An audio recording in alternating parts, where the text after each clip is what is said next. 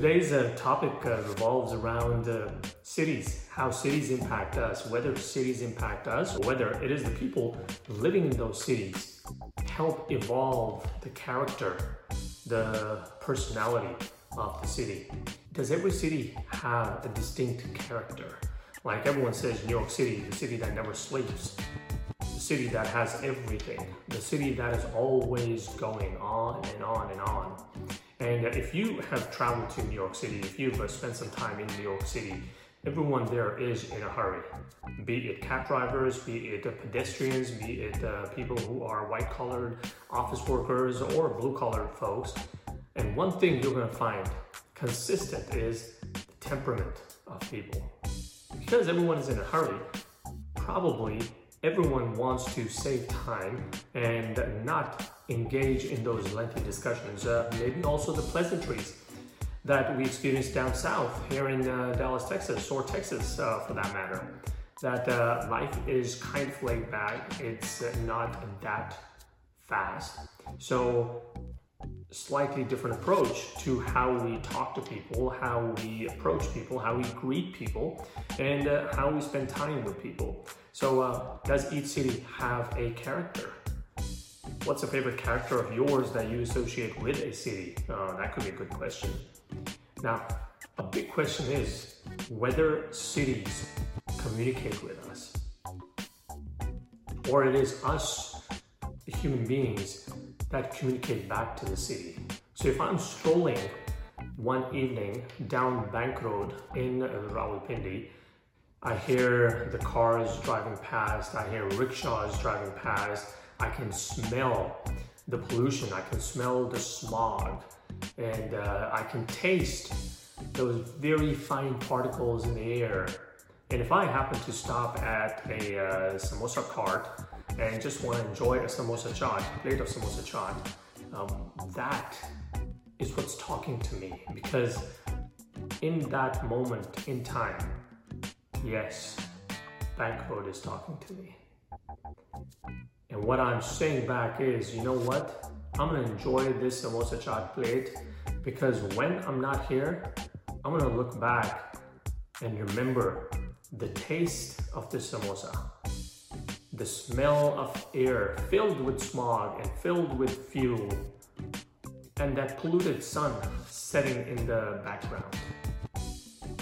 So, yes, that city talks, speaks to me. Now, it could also be Melbourne, one of the most gorgeous places I've been to, and uh, not more so the city, but the ocean talks.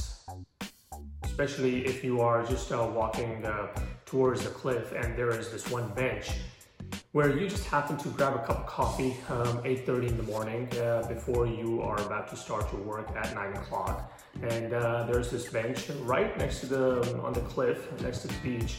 And you just sit there. You just enjoy listening to those waves coming uh, to the shore and just creating that sound creating that and that conversation between the waves and your soul the air the breeze the sunlight, depending on if it's summer or winter. It's southern hemisphere, so it's going to be kind of different. So that's the communication you're going to have. Just sit down, relax, enjoy your cup of coffee, because that communication is what you're going to have when you're not there. So is there a city that talks back to you? Or a city that you love talking to? I don't know. Call me crazy, call me weird, but I'm more than sure there are some people who may have experienced that. How cities interact with people or how people interact with cities, go about our relationship with those cities. And then what kind of impact these cities have on us. And uh, I guess we can simply break this down into what part of our lives and how great a part of our lives in terms of time duration we spend in a certain city. So if uh, we're in, a city during our, say, uh, early teens, that experience is going to be different.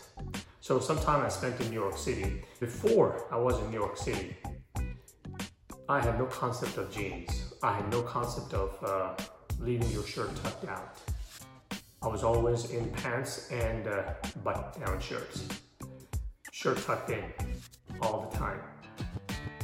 New York City, living in the Bronx, changed, made me evolve. Because New York City, really, it's absolutely raw. It makes you think.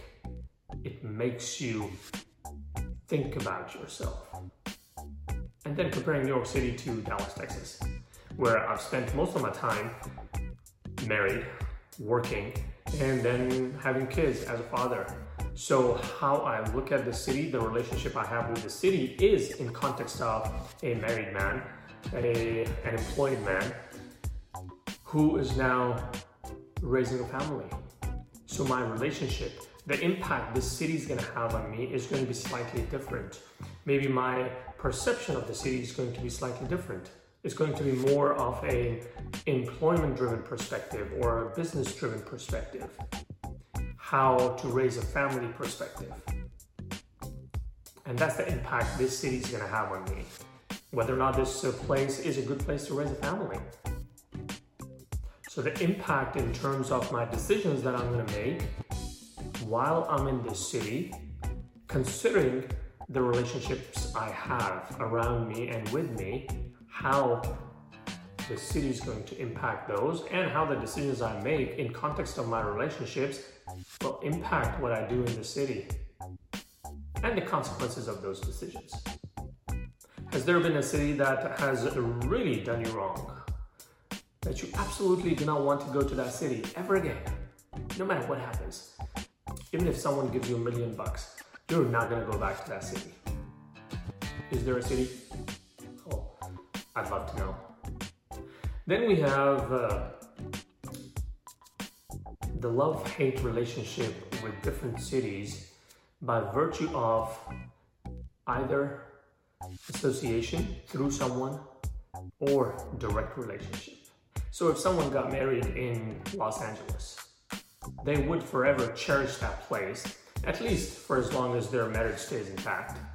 Or even if the marriage is not intact, uh, if they have fond memories of their wedding and they've established some good memories of their wedding, they will have good things to say about Los Angeles by association.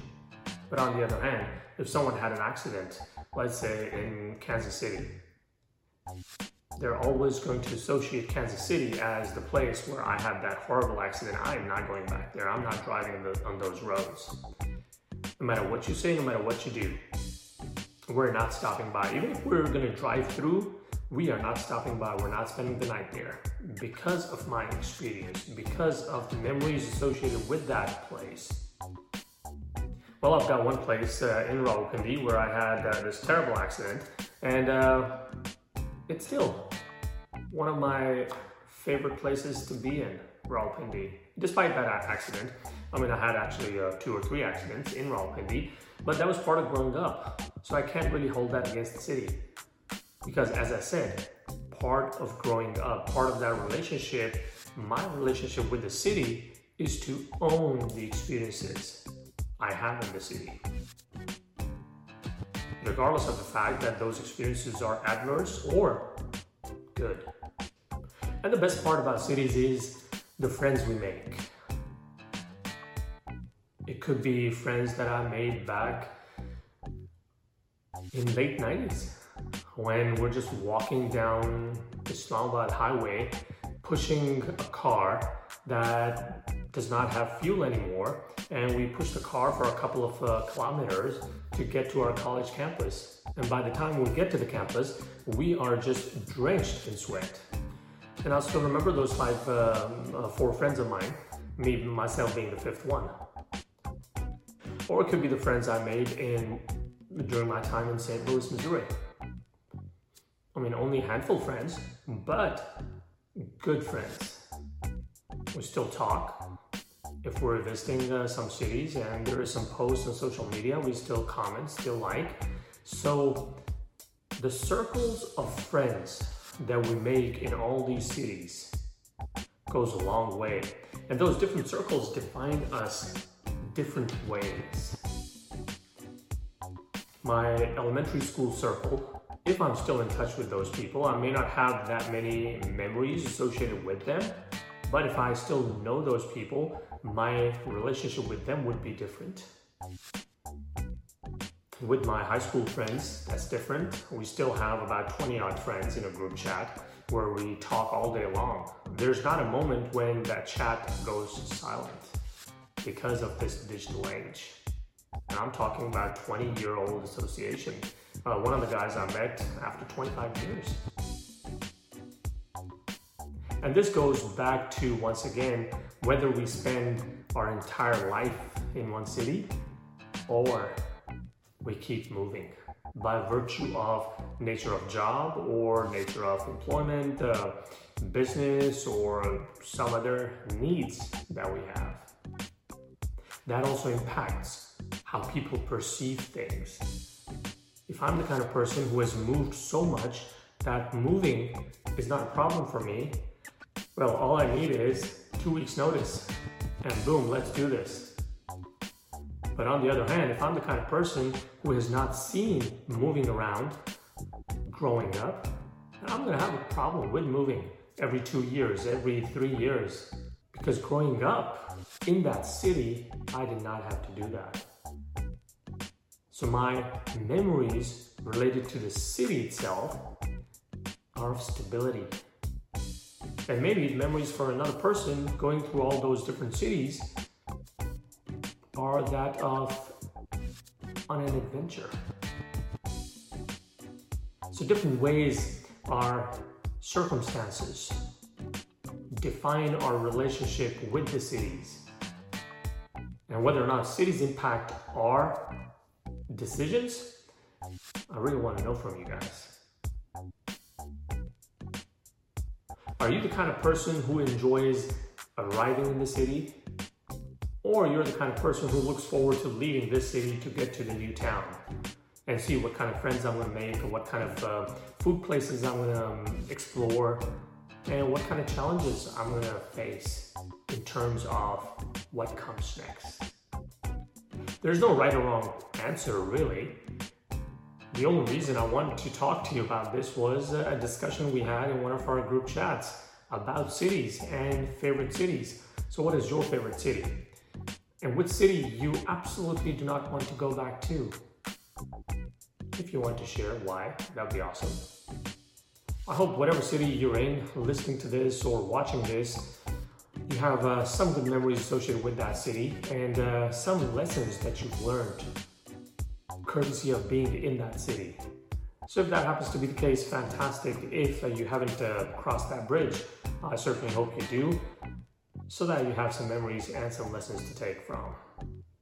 On that note, take good care of yourselves and the city you live in.